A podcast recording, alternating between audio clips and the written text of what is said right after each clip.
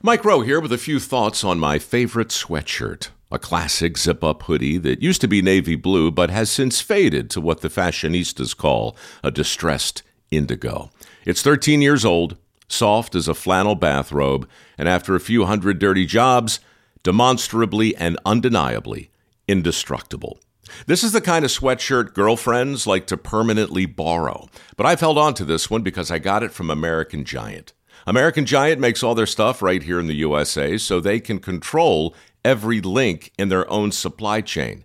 That matters because when you buy American Giant, you not only get great quality, you create jobs for people in factory towns all over the country. No pressure, but if you give a damn about the business of making things in America, you got to support the companies who are doing it right. Go to american-giant.com slash Mike to get 20% off your first order. That's american-giant.com slash Mike. Everybody in your crew identifies as either Big Mac Burger, McNuggets, or McCrispy Sandwich. But you're the filet fish Sandwich all day. That crispy fish, that savory tartar sauce, that melty cheese, that pillowy bun – yeah, you get it every time. And if you love the Filet-O-Fish, right now you can catch two of the classics you love for just $6. Limited time only. Price and participation may vary. Cannot be combined with any other offer. Single item at regular price. Ba da ba ba ba. All right, welcome back to Instagram Live. I'm Dr. Jordan Feigenbaum with Barbell Medicine. Drew Singh says, I lose brain cells when you don't post vlogs. I lose brain cells when I don't post vlogs. Is doing leg extension machine bad for your knees? Nope.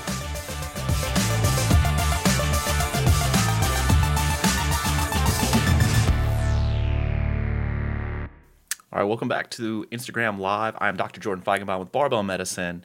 It is October 25th, Friday. I'm going to try to get in the habit of doing these live things a little bit more often. I miss them. I miss you guys. Uh, if you've never joined us on one of these before, it's just a Q&A session. You guys ask questions. I try to provide answers, nuanced answers, to the best of my ability.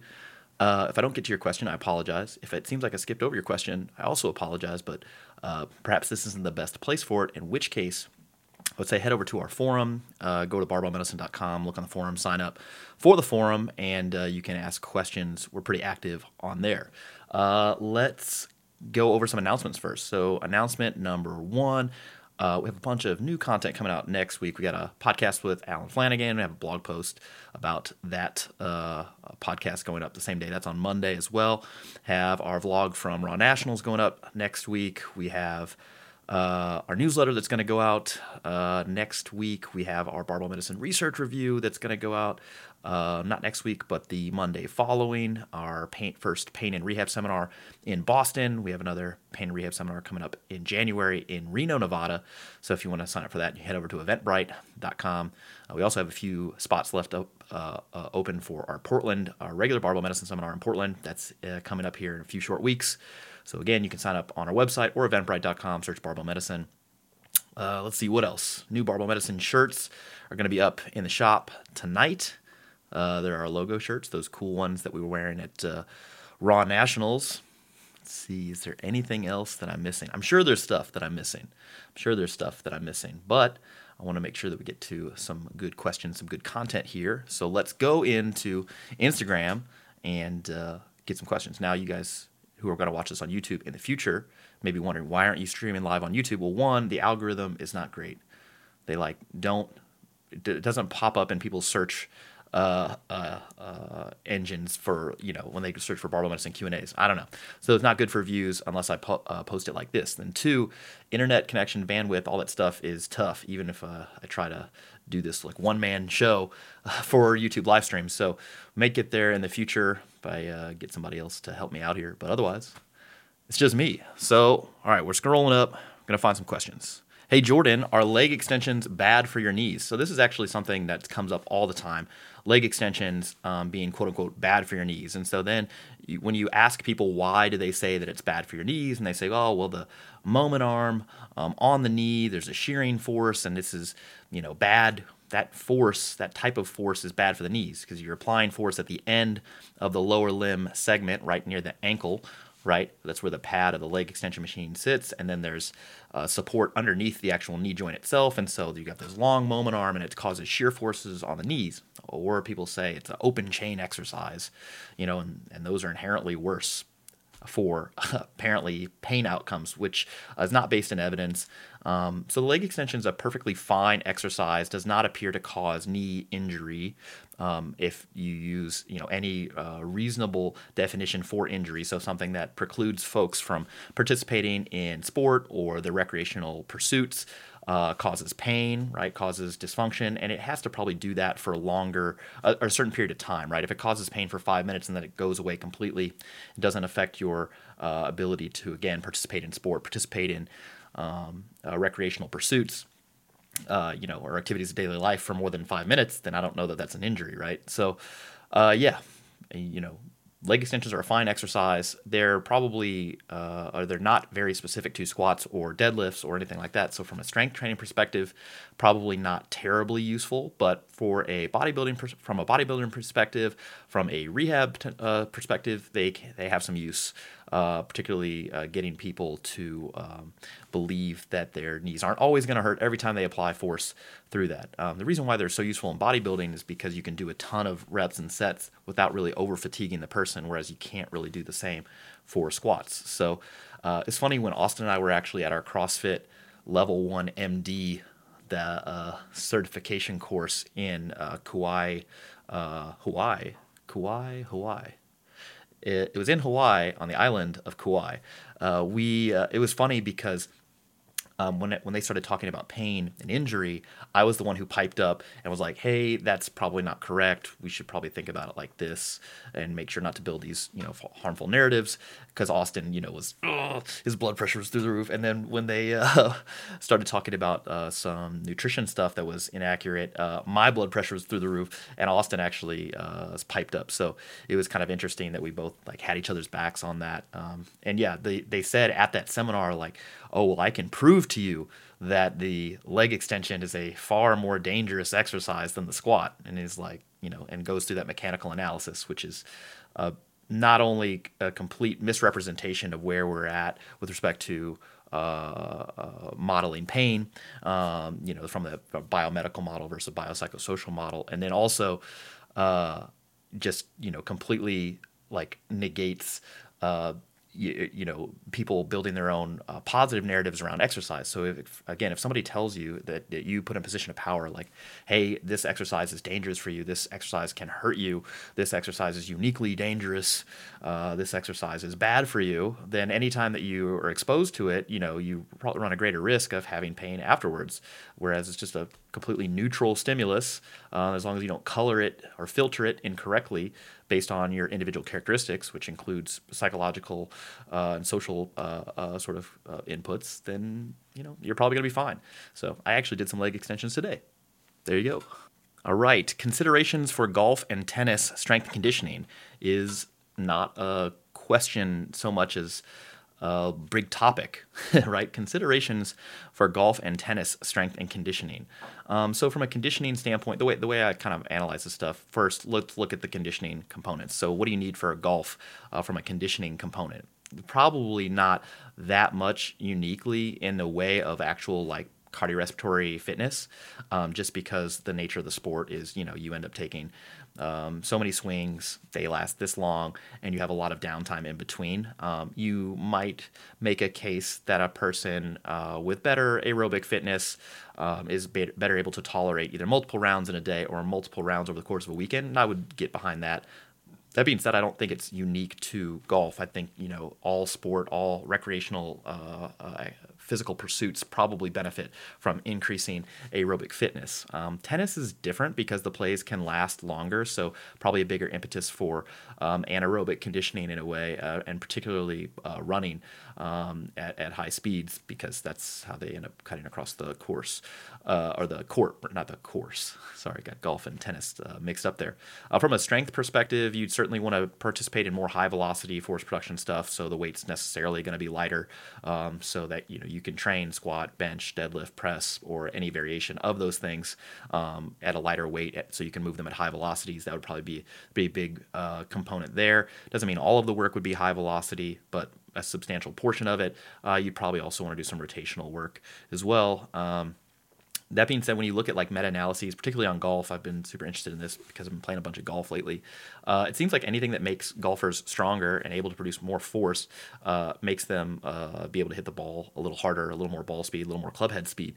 So, uh, and this is obviously in the context of practicing the sport. So you wouldn't just want to like go to the gym and not go to the range, not go to the course, not practice your sport. That would be silly.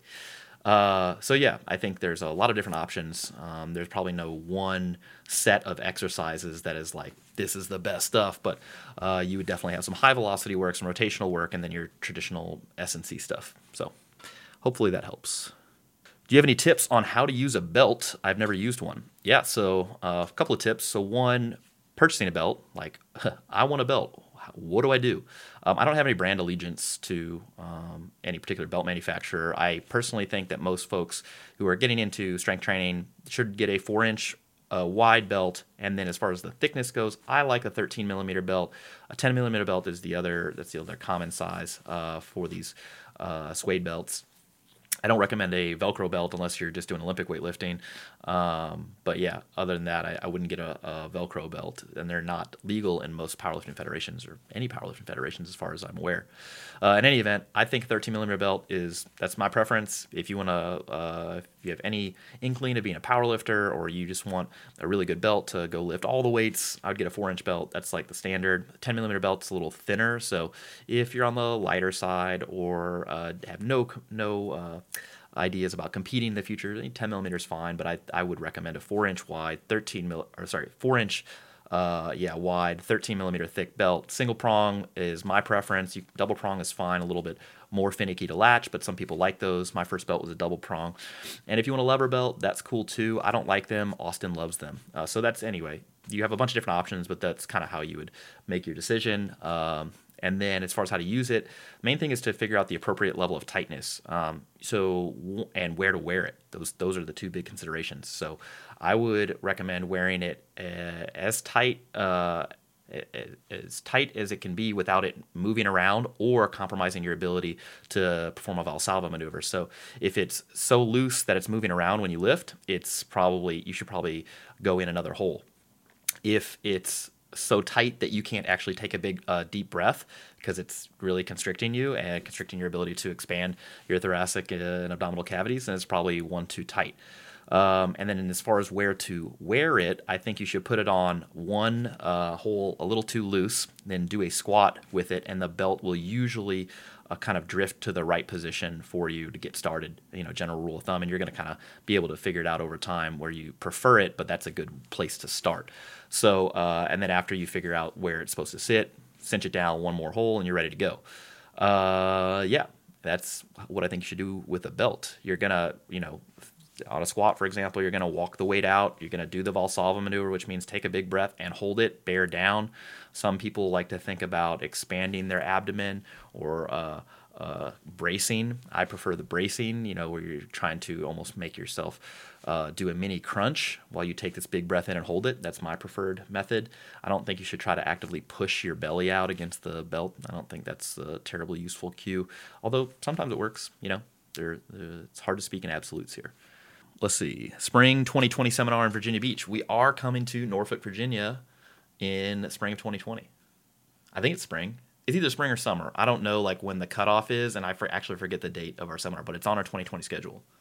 Yes, I am filming my documentary reaction video. It's not like my documentary; it's to the Game Changers uh, video, uh, the new Netflix. I think it's on Netflix documentary about uh, vegan athletes. So that'll be fun. I'm gonna film that tomorrow. biggest mistake of your coaching career? Uh, I don't know what's one thing you might have done differently in hindsight? I mean, the biggest thing I think, which is not unique to coaching, it's just this is how like people learn and actually become uh, you know educated and, and, experienced in their field. You just end up being overconfident at first. Um, so I, I think it would have been nice to have found a mentor earlier in my uh, coaching career that uh, uh, would have led me down the right path you know, and, and I, I don't know that I can be too critical on myself because um, just happens, you know. Uh, but probably the first two years of my coaching career, I was kind of like, I mean, it, it was a perfect situation. there wasn't a lot of information out there on coaching, just period. And then two, there weren't a lot of people who were like, you know, in the space who were writing articles or were available for this like mentorship kind of thing. And so everyone's like out on their own in the wild, wild west. You really had Deep Squatter with Louie Simmons. YouTube was like barely, you know, getting, you know, lifting videos up, certainly not instructional stuff. And then seminar wise, I mean, man, you, you really just had the USAW and USA Track and Field. Um, that, those were the only, and CrossFit, those were the people doing seminars, and CrossFit had like just started really.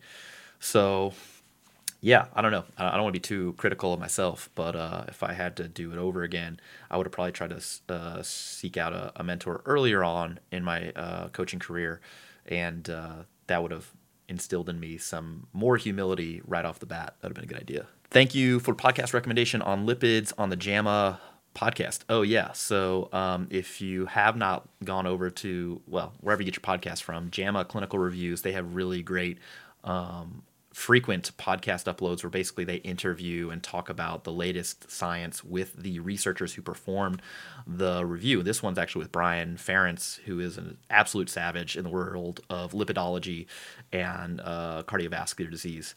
And this latest one, it's I think it's uh, lipids and cardiovascular health. I think it's the title of it on uh, JAMA, which stands for Journal of American Medical Association Clinical Review would recommend listening to that. And he's got two new papers, I think, uh, or at least one new paper that he's author on, and I don't know if he's a co-author on the second one. That was published in New England Journal of Medicine. The other one was published at JAMA, JAMA. So, uh, in any event, he's got a bunch of other great papers on this subject as well. Uh, would go would recommend listening to that podcast.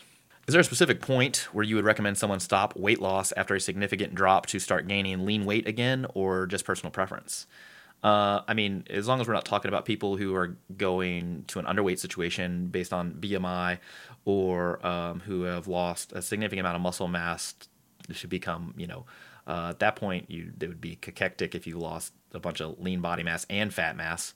Um, one of the differences between cachexia and sarcopenia is you can actually lose muscle mass and gain fat, or have too much fat and be sarcopenic have sarcopenic obesity, whereas cachexia is like this global loss of flesh, uh, both fat and, and muscle tissue. Uh, and there's some other syndromes, uh, syndromic kind of uh, uh, symptoms that are associated with that as well. So, yeah, provided we're not talking about anything like that, yeah, it's really just personal preference. I mean, how, how big and jacked do you want to be? I think gaining lean body mass is certainly useful for gaining strength and also also carrying more lean body mass, obviously. But uh, there's no like this is how you know lean you should get uh, with respect to uh, kind of lean body mass. Again, as long as we're not talking about people who develop medical conditions from losing so much weight. Yeah. Does a leg press engage more muscle fibers than the barbell squat? Uh, no, I don't think so. And, and it really depends on. I I, I kind of go one step further to try to clarify this question. So if we're just restricting the this analysis between leg press and barbell squat uh, to muscle fibers of the lower extremity, so of the legs, and we're not talking about the trunk or uh, and and back. Um, you know that that's the only real fair comparison that you can make because the squat obviously is going to uh, train uh, engage more of those muscle fibers due to uh, the fact that it's freestanding. The the uh, additional joints are moving, so you have a lot more muscle mass involved than a uh, leg press. But with respect to just lower extremity motor unit recruitment, yeah, it's you're really not going to see a big difference. Um, probably about the same as long as both exercises are uh, being done to close to failure for for a similar amount of reps. Yep. Good afternoon, doc. Well, you know, what time is it? It's almost six p.m. I guess where you're at, it's good afternoon. All right. How and why is training a few reps from failure beneficial for strength purposes?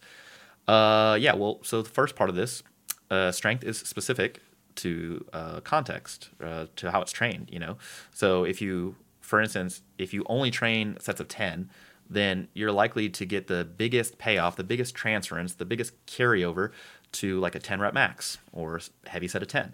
Conversely, if you only train fives, your biggest transference or carryover uh, or uh, training outcome improvement is likely to be strength in sets of five. So, um, you know, you'd have to further refine this question um, for you know to to make it uh, to clarify, are we talking about 1 RM strength, 5 RM strength, 10 RM strength, 20 RM strength? But if we're just talking about strength in general, to the extent that even exists, right? Uh, the ability to produce force across uh, a bunch of different uh, in a bunch of different contexts. Uh, training a few reps shy of failure effectively is a strategy to recruit more motor units. So let's say you're doing a heavy set of five. Uh, the first rep, you know, and these are all just made up numbers. These are not experimentally determined numbers, but you know, for the sake of this uh, argument, this this general premise holds true. Um, so a set of five, heavy set of five is like 86% of a 1RM. So a 5 RM is about 86% of somebody's one rep max, give or take, because people are different. Um, you know, doing the first rep, you might engage, you know, 65, 70% of all of the muscle fibers that you can volitionally recruit. Uh, two, you know, rep number two, you're at 75%, get, maybe getting close to 80% of all the volitional muscle fibers that you can volitionally recruit. Um, and this is not 100% of all your muscle fibers, just the ones that you have volitional access to. By rep three, you're getting close to 100% of all of the motor units that you can volitionally recruit. And then reps four and five, um, you're, you're you know pegged 100% or close enough to all of those muscle fibers that you can volitionally recruit. Um, so by training close to failure, but not necessarily to failure, you get that motor unit recruitment. Same thing happens at sets of 10, 20, 25, uh, 30. It's just the actual adaptations that you're selecting for are specific to the rep ranges that you're um, that you're engaging in. That's the biggest kind of difference there. Any plans for selling a barbell medicine banner for those of us those of us with garage gyms? So we just made a bunch for the coaches. I don't know if we'll be releasing them publicly, but it's not off the it's not off the chart not off the table. Off the chart? Off the table. Yeah. what sort of training block are you running right now? I saw you enjoying those sweet 15s. Also, any reason for the 15s or just a bit of fun? Yeah, so this is just a pivot week. Uh, I just had a meet two weeks ago and uh, about ready to get back into regular training. Uh, might have another week of just kind of low stress, uh, different exercises, different rep ranges, all that sort of stuff. So 15s, it's just it's light enough where it's not going to cause a ton of fatigue. Uh, get a nice little pump and then move on. Yep. If you could go back and teach 30 year old Jordan one piece of advice, what would it be? Uh, so I'm 34. So is four years ago. What was I doing at age 30? Uh, I think I turned 30. I was in residency, I guess.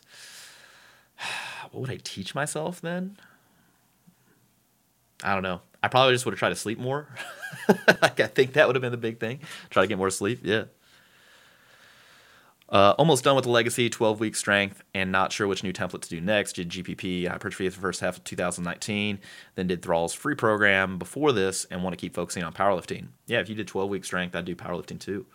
You did powerlifting two or powerlifting three. Yeah, one of those, one of those two. If you're interested in in in uh, getting stronger, those would be the two most focused ones and most appropriate for you given what you've recently ran. Yeah. Is it a waste of a workout if I go out and drink later that night? Uh, waste of a workout? No, not necessarily. I mean, you know, alcohol has some significant effects on uh, muscle protein synthesis and muscles themselves and your sleep architecture and you know uh, all, all sorts of stuff. So it can certainly compromise or attenuate strength improvements if you go out and get uh, drunk, sure. Um, but having a few drinks, you know, probably not going to be a big deal. Yeah. If your goal is hypertrophy and you're an advanced lifter, could you make an argument that it would be counterintuitive to run a hypertrophy block while on a calorie uh, while on a calorie deficit? I mean, you're unlikely to gain a significant amount of lean body mass while you're in a calorie deficit. So I, I don't know that it's counterintuitive because uh, in you know if the calorie deficit is last it runs long enough and is significant enough, you know think about getting ready for a bodybuilding show, uh, for example, then some principles or practices that are normally uh, used in hypertrophy training, uh, so higher reps, a significant amount of isolation exercises or less fatiguing exercise selection, stuff like that, would all be useful, especially uh, when you think about the main role of training. There's really you know two main roles. Primarily to reduce uh, any lean body mass losses, and then two uh, is sort of a metabolic thing. You know, burn calories uh, to uh, in- increase the, your sort of calorie burn, uh, total daily energy expenditure throughout the day. Uh, so you know you have higher volume usually in hypertrophy blocks. You have less fatiguing exercises, which can be useful during periods of higher stress. Um, you know higher higher environmental stress, um, maybe in this case due to the dietary constraints, and then you're still getting that muscle stimulation um, to to preserve lean body mass to the best of uh, the ability you can. So. Jordan, thank you for all the info you have shared about training injuries. It has helped my training tremendously. Sick. All right. Question Any benefit to occasionally squat without knee sleeves? If so, when? Um, so I think if you go and look at like what you know sort of benefits do you get out of squatting with knee sleeves that helps better answer this question so um, as far as actual scientific literature on neoprene knee sleeves best data we have on this stuff is in osteoarthritis uh, people tend to report lower pain scores during physical activity with a neoprene sleeve um, also increases some joint warmth um, uh, or temperature of the joint. People uh, subjectively report uh, that their joints feel a little uh, looser, more mobile, uh, and you know might be decrease their pain a, little bit. Um, on the other hand, if you start relying on knee sleeves all the time, you know this is a fairly innocuous kind of training tool, but you know you would hate to like be hamstrung, pun intended, by uh, always using knee sleeves. So should you always use knee sleeves? I mean, I think if you're getting ready for a powerlifting meet and the performance in the gym and the training stress from the gym is very, very important to driving uh, training outcomes, sure, you know. I also don't think, you know, there's any huge benefit to training without knee sleeves outside of, you know, if you ever forget them, then you're fine. Um, if you wanted to do both, I think that's reasonable as well. I don't really have a strong opinion on this, and so when would I do it? You know, supplemental squat movement would probably be a good place to use it. Uh, pivot weeks, maybe don't wear your knee sleeves. Yeah, those would be the the places I, I wouldn't wear them necessarily. Uh, let's see. Hi doc, if you have a diet high in saturated fat, but you maintain good BMI, good waist circumference, good lean body mass, train hard, and normal blood pressure, are you still at risk? You still at an increased risk of ASCVD. So ASCVD stands for atherosclerotic cardiovascular disease. So yes, diets high in saturated fat compared to diets that are lower in saturated fat tend to increase the risk of atherosclerotic cardiovascular disease. The uh, cut point is about 10% of total daily calories from saturated fat tend to promote deleterious changes in people's lipid profile, meaning that they have more atherogenic uh, lipid uh, profiles, um, usually LDL uh, particle concentration, so total LDL count. Um, some evidence with triglycerides in there, but that's for a whole another story. We the podcast with uh, Flanagan is going to will cover cover this in more more in depth. So, replacing uh, saturated fats with things like polyunsaturated fatty acids, tend to be the most efficacious. Monounsaturated fatty acids still efficacious, replacing them with complex carbohydrates uh, that are high in fiber, also efficacious at reducing risk of a- ASCVD, again, just atherosclerotic cardiovascular disease. Replacing with sugar makes it worse. Uh, so, yeah, I mean, if you're talking about uh, somebody who eats a diet that's got 11% of their total daily calories from um, saturated fat versus 8% of total daily calories from saturated fat. It's probably not, you know, a big deal to, to be in that range. But if you're talking about somebody who's following the carnivore diet and their total daily calorie intake, 70% of their total daily calories come from saturated fat and they bring it down to 10, that would be a significant improvement. Now, uh, yeah, so having a good BMI, appropriate blood pressure, etc., all all good things, but you know there are other components that drive ASCVD. Um, so would not recommend just YOLOing your saturated fat intake. Jordan, loving strength three so far. One thing I've noticed when I deadlift, the first rep of the set usually feels harder than the second and third. Any ideas why? Yeah, this is not an unusual phenomenon. So, one, there's this thing called the warm up effect, where basically you're te- uh, kind of tentative on the first rep because you're either uh, low key afraid or scared that maybe it's going to hurt, um, you know, and you're not really allowing all of your volitional motor units to kind of fire with maximum force. Um, you kind of have a brake on you, a restrictor plate, if you will. And then there's also another uh, thing that we see where people set up for the first rep incorrectly. um, you know, and then they get feedback on that based on how the first rep moved, and then they fix it uh, for their second and third rep. Cerebellum and other pathways through the brain and spinal cord are like, hey, let's refine this. Let's get you a little more efficient here. So, uh, one thing you can do is just pull all of your sets as singles. So you pull a set of five as five singles. One way to kind of make sure that you can get over both of those things, the warm up effect, and then also maybe if your technique is, needs some refinement. Do you have any recommendations for someone wanting to start a blog but not fall into the trap of peddling misinformation because lack of expertise? Well, a couple tips. If you want to start uh, like a resource that you're going to like keep up with and ideally direct people towards, uh, one is to come up with a bunch of information before you launch. So that way you're not searching for content immediately, like you have good content. Uh, two, you know, making confident claims without supporting evidence is is problematic. So that's uh, something that you um, probably should avoid, and I think you'd be okay, Dylan, just knowing knowing you and, and kind of how your mind works. And then finally, I don't know that I would be writing or opining about things that I have no expertise in. Just you know, like like I'm trying to think. Uh, so for example. I, uh, you know, am not an expert in reproductive physiology, uh, you know, fertility, for example. I know people who are experts in that. Um, and if I wanted to write something about that, and I would probably reach out to them, either having after having written uh, what I wanted to write and using the appropriate resources to kind of get me closer to the truth. But I would want to make sure that an expert weighs in on something that I don't, you know, am not necessarily uh, as well versed in as I'd like to be. What are some good rehab exercises for the patella? My patella has been strained and is popping every time I squat and begins to hurt. Yeah, so the patella is a sesamoid bone. Um, so you don't you wouldn't really want to rehab the bone unless it's fractured.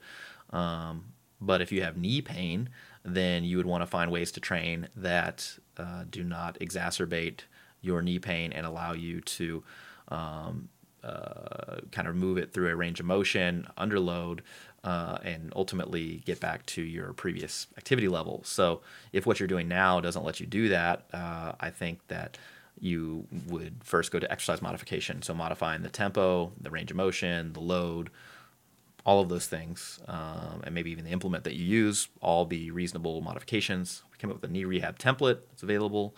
Also, if you want very specific advice, would recommend doing a consult with Dr. Derek Miles or Dr. Michael Ray uh, Dr. Michael Amato. These are the best in the biz, and they run our pain rehab uh, service. Would you expect to lose strength running the hypertrophy template for an intermediate level lifter who had just come off a couple runs of the Bridge 1.0, trying to figure out what to expect? Uh, so, good question. So, one, I don't think that using the nomenclature beginner, intermediate, advanced lifter is terribly useful because it doesn't affect management or expectations. So when somebody tells me they're an intermediate lifter, I don't know what that means, and it doesn't make me change their programming. Uh, and just similarly, if someone says they're advanced, I'm like, well, what what does that mean? Um, yeah, rather, I think you could have, you know, beginners and then non-beginners.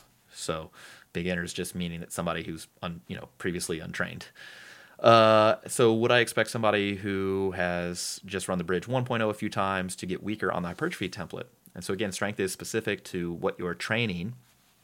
Um, the Bridge 1.0 program is much more focused on squat bench deadlift than the hypertrophy template is going to be. Uh, that being said, given you know my this theoretical arc that I think you're following in your training program, some beginner program and then the bridge and the bridge and then hypertrophy program, I wouldn't expect you to get weaker. I would probably expect you to get stronger. And I actually know some uh, more experienced lifters who've gotten stronger on the hypertrophy template. Uh, one one guy pulled a PR deadlift close to 600 pounds while running the hypertrophy template. So it's uh, my expectation is that you'll do great. You'll do fine. Um, I hope that uh, that that is the case. You know, there's the alternative uh, situation where maybe you don't do as great, but at the same time you're running a hypertrophy template. So I don't know that strength should be your first priority running whilst running that template. Yeah. During the bench press, right side pushing strength is a lot weaker when grinding heavy reps. The right scapula loses correct position. Right arm circumference is also one inch smaller. Should I do unilateral training? I don't necessarily think so. I don't know that I'd be grinding out a bunch of reps. Uh, it sounds like your technique could use some refinement, and you know, depends how long you've been dealing with this and how long you've been training. you know, if you've only been training a year or less, I think is one of those things that works itself out, provided you get on the correct program. And, uh, you know, you probably shouldn't be grinding most or any of your reps because it's just not useful. Is there a big improvement from eating 10 fruits and veggies per day versus five? Yeah, it's a dose dependent relationship uh, between uh, plant matter consumption and overall health outcomes. Uh, so, yes. Is there anything inherently wrong? Oh, this is a good setup. Is there anything inherently wrong with rucking for conditioning? It's about the only form of cardio that I find I can enthusiastically adhere to. That's fine. I mean, I think it does limit the breadth of the breadth of your conditioning um, sort of adaptations because you're not engaging in any rowing or uh, cycling or anything else like that. So if you wanted to have a broad base of physical sort of conditioning, um, you would want to have exposed yourself to more training, right? More different types of training rather than just one. But you'll be great at rucking. Jordan just finished week one of the bridge. Is there a reason why day three starts with deadlift instead of squat? Yeah, we want you to deadlift fresh. There's nothing inherently better about starting with the squat first all the time. We're not trying to prioritize the squat over the deadlift. Trying to prioritize strength in the squat, bench, and deadlift on the program. Also, can I do the paused bench after the tempo squat? I would not. I would rather have you do the paused bench fresher and the tempo squat with more fatigue. It'll lighten, it'll decrease the weight on the tempo squats and increase the weight on the pause bench relative than if you flip if you flip them. Yeah. Hey, what form of conditioning would you recommend for the vast majority of powerlifters? Treadmill, stationary bike. I do both. Treadmill, stationary bike, uh, rower.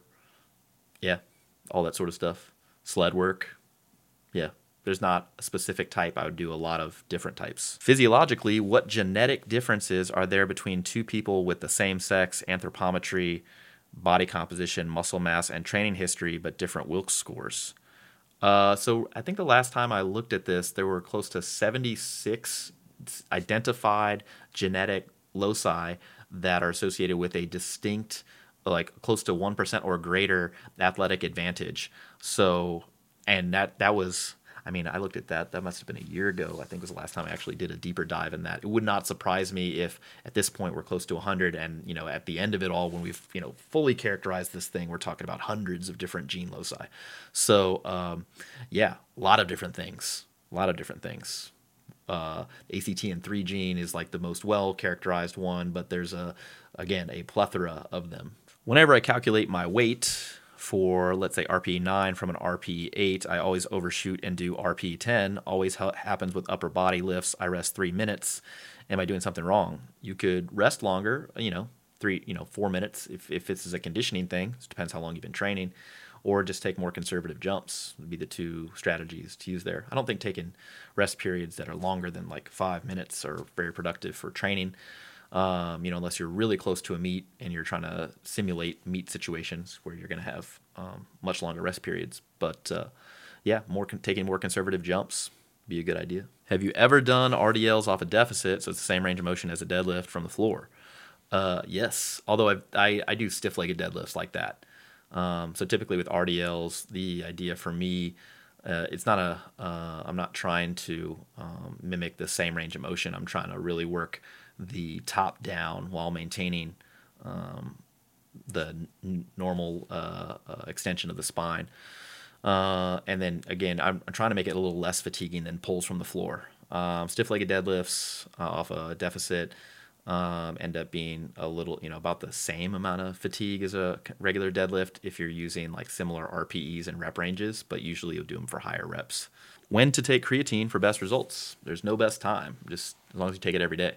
Yep, I did a video about this. Uh, it's on the tubes on the Barbell Medicine channel, so would recommend watching that on creatine dosing. Hey Jordan, thoughts on creatine causing hair loss? Apparently there was a study with rugby players, and maybe you've seen it. Yeah, so it was not about creatine and hair loss. It was about creatine and uh, uh, DHT levels. So DHT levels um, are in general associated, like higher DHT levels are in general associated with uh, male pattern baldness. However, Um, DHT levels fluctuate throughout the day. DHT receptor density, so that's target site of activity, also fluctuate in response to DHT levels.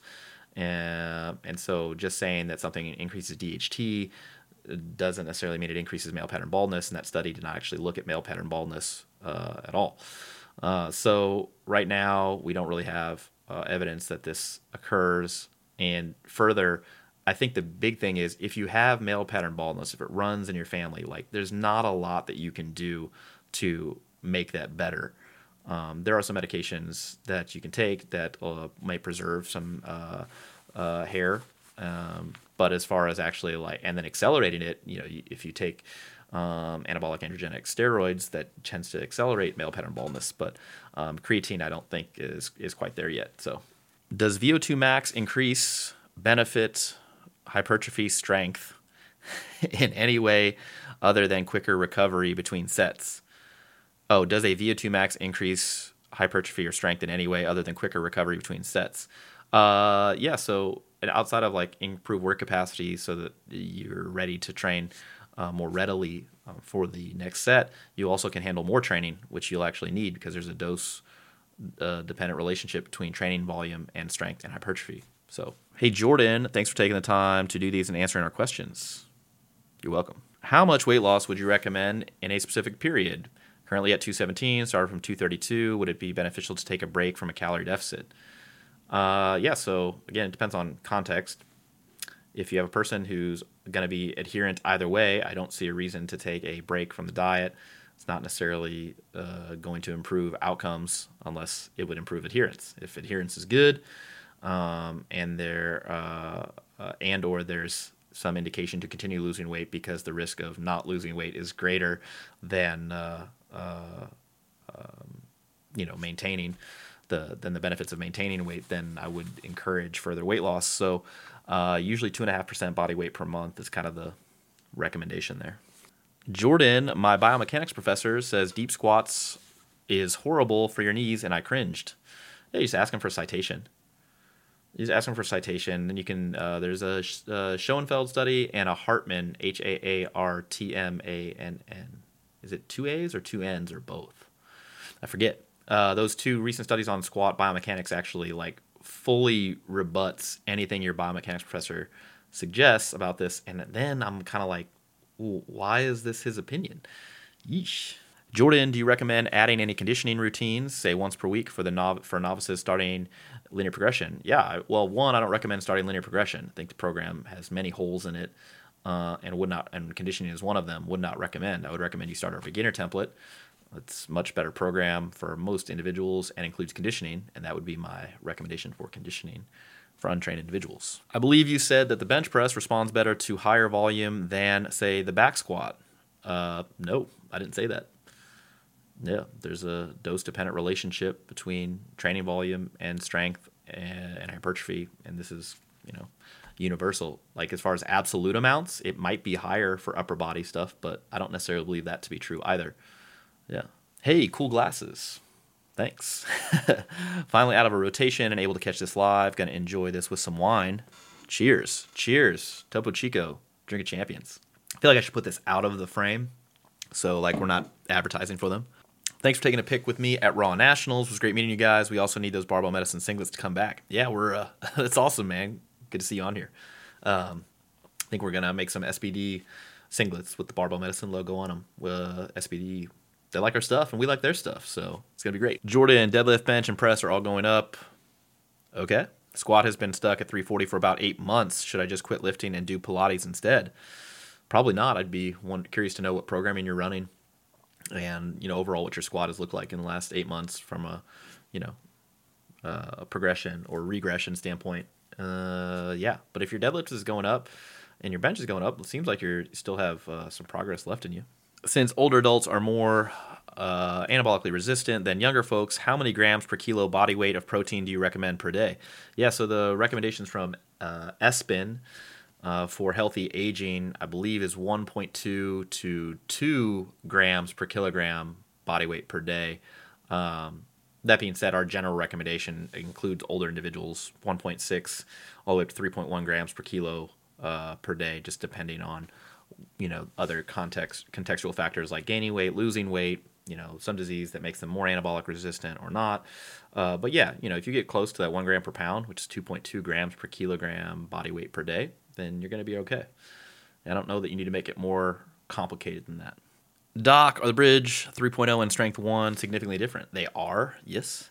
trying to decide whether or not to buy Strength 1. I already own Bridge 3. Yeah, so I think, you know, if you are going to limit, if you're going to uh, train three days per week and you're interested in driving up your bench press, your squat, and your deadlift, Strength 1 is, is the plan. If you can expand your training to four days a week, would do Strength 2. Yeah, given that you just ran the Bridge 3.0. Is stimulation of the lymphatic system via foam rolling one of the reasons people find a perceived benefit from it? Uh, no. The foam rolling does not stimulate the lymphatic system because it's, uh, you know, not, you can, you know, mechanical compression can like move things around, but it's not stimulating. Yeah, foam rolling does not do anything. It does not decrease injury risk, doesn't decrease uh, pain or, or things like DOMS, delayed onset muscle soreness, doesn't incre- uh, decrease risk of injury, and it actually can reduce performance uh, and potentially cause harm as well if you have a very aggressive uh, foam rolling session. If it makes you feel better, I mean, that's cool. I would do it after training, but I would not recommend people do it to start out with. The main thing is it builds these narratives that are not great. Like the narrative that it builds is that you need to do this sort of thing uh, mechanically to repair yourself, restore yourself, because you are otherwise broken, damaged, and are like a car or a machine. When that's not true. We are highly adaptable, highly resilient, you know, biological organisms. So, is there a general recommendation for how much one should increase training volume if they decided more volume is necessary? No, unfortunately not. Yeah, I think you know usually somewhere in that 10 to 20 percent range of weekly volume tends to be like my sweet spot. Yeah. Current med student can't really afford to pay for the templates. Any alternatives? I'm in the beginner to intermediate range. Well, our beginner prescription is free. It's free download. Bridge 1.0 is a free download. General strength training program is free download.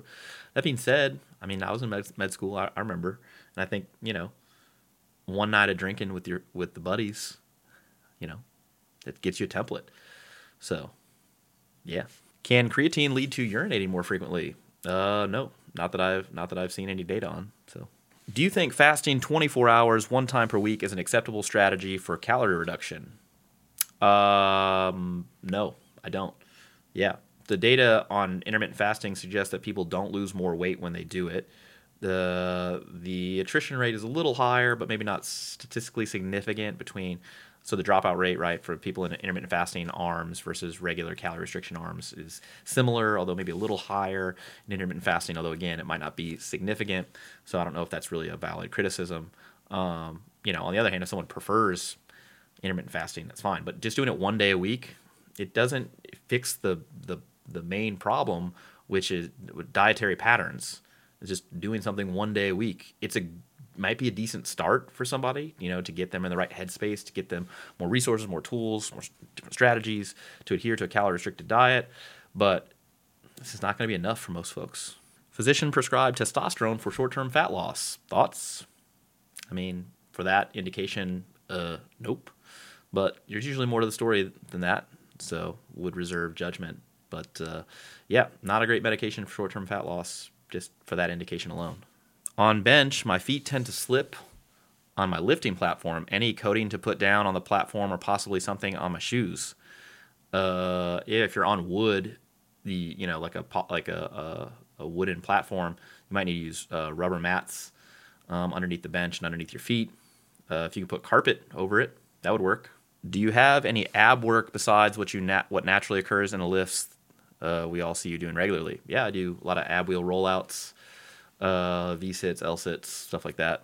Yeah. Random topic change, but I saw the story about the new oh lenses. Yeah. Uh, why'd you get a 50 but not a 35? And what Sony body do you shoot with?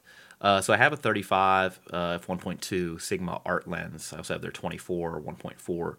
Uh, so I have a bunch of primes now. I think my prime collection is set uh, for video work. I have a A6500 and an A7R3 is what I shoot on. I feel like it's hard to train consistently in medical school. Do you have any tips? Yeah, I mean, I can empathize because uh, you know you're very busy, and uh, you may not have uh, be as fortunate to have either a gym in your garage or a gym that's on campus or close to you or whatever. But honestly, medical school, like especially the preclinical years, there's like a substantial amount of time to train. Um, and if you're not going to take the 60 minutes or 90 minutes out of your day to dedicate to your own well-being, your own, um, you know, health, I don't know how to convince you that that's more important than something else. I think there's all this pressure also. Like I can understand like all this pressure. You got to learn everything. You have to know everything and whatever. But like you know, if you're really unhealthy and um, really unhappy, and training helps you know make you healthier and, and happier, then I think you have to engage in training. And uh, yeah, Austin and I talked about this on our uh, training pro uh, podcast or med school uh, podcast. Yeah, I, I don't know. I, it was not something that I struggled with. Um, but if it were me and I was struggling with it, then I would just I would literally schedule it. I'd put it in my phone um, after whenever my last you know mandatory thing is I have to go to the gym. I'd make sure I had my gym clothes either on my bag or in my car if I drove to camp, drove on campus, and then I would go. Yeah, that's what I would do. Jordan, to what extent is hypertrophy possible without a calorie surplus? My current thinking is the more trained a person, the less this is possible. Yeah, in general, you know, the more trained you become, the less it's possible. Uh, also, you know, there's a big genetic component here, you know, maybe 50, 60, 70% of the hypertrophy potential of a person is genetically, you know, influenced or determined, uh, you know, guided. you know, people aren't going to like that, but, you know, sometimes it do be like that. Uh, in any event, I think that if you're not gaining weight, the idea that you're gaining substantial amounts of lean body mass probably uh, is not not true. Um, some people will, yeah. Um, particularly as the less trained they are, the more favorable their genetic profile is. Yeah. Are slower rates of weight loss beneficial from a loose skin perspective? Uh, not from any objective standpoint that I've seen. No. What's the link between osteoarthritis and wear and tear? So, since you're in medical school, I'm going to use the Socratic method and direct you to our resources on osteoarthritis. But let's just here's a thought experiment uh, for the people at home. Um, so osteoarthritis uh, previously was, uh, you know, and maybe even sometimes currently, depending on who's giving the diagnosis, was referred to as this diagnosis of wear and tear, your wear and tear on the joints, which is, and then when you talk about obesity, people who have a higher rates of osteoarthritis is because you're putting more force, more pressure on the joints. It's like, okay, if that's your explanation, well, why why do obese people also have osteoarthritis in their wrists and fingers and elbows, these non weight bearing joints. Doesn't make sense, right? So, uh, one of the connections between obesity and osteoarthritis that also kind of uh, elucidated these pathways, other pathways of osteoarthritis, have to do with adipokines and other uh, sort of inflammatory uh, signaling molecules that uh, ultimately can cause uh, osteoarthritis. Um, what's the best thing for osteoarthritis? Usually physical activity. Yeah. Yeah, like first line treatment in addition to education. Thoughts on fiber supplementation? It's reasonable. Yeah, psyllium husk. It's fine. I think you know after eating, uh, recommending eating more fruits and vegetables, uh, that can be a reasonable uh, recommendation. Sure. What's the correlation between heavy squats and ascending aortic aneurysm? No correlation. Yeah. yeah. For, fortunately, uh, ascending aortic aneurysms are rare, and ascending aortic aneurysms uh, during squatting are also rare. It's funny because uh, at a seminar in New York, this guy wrote down on his um, you know intake form like that he had an ascending aortic aneurysm, and uh, uh, I was like, I went up to him and I was like, "Hey man, uh, is this okay? like, have you been cleared to exercise by your doctor?" Uh, you know, he goes, "Well, yeah, uh, I'm a doctor, also, you know, et cetera, et cetera." And I was like, "Okay, well, as long as you guys know and are in agreement, we're good to go here. Jordan, do you think there is an anecdotal correlation between upper body muscle mass and bench press performance? Uh, I don't just think there's an anecdotal correlation. I think there's empirical, you know, and, and also just objective scientific evidence between upper body muscle mass and uh, bench press performance. Yeah. So, according to my calculations, I've been here for like almost an hour. So, thank you so much for watching here on Instagram, YouTube, wherever you're checking this out at. Like, ride with me if you ride with me, you can slide with me if you feel like 550 on the five sticky, come get high with me, that's a deal, right? Ride with me if you ride with me, you can slide with me if you feel like 550 on the five sticky, come get high with me, that's a deal, right? That's a deal, right? That's a bet, right?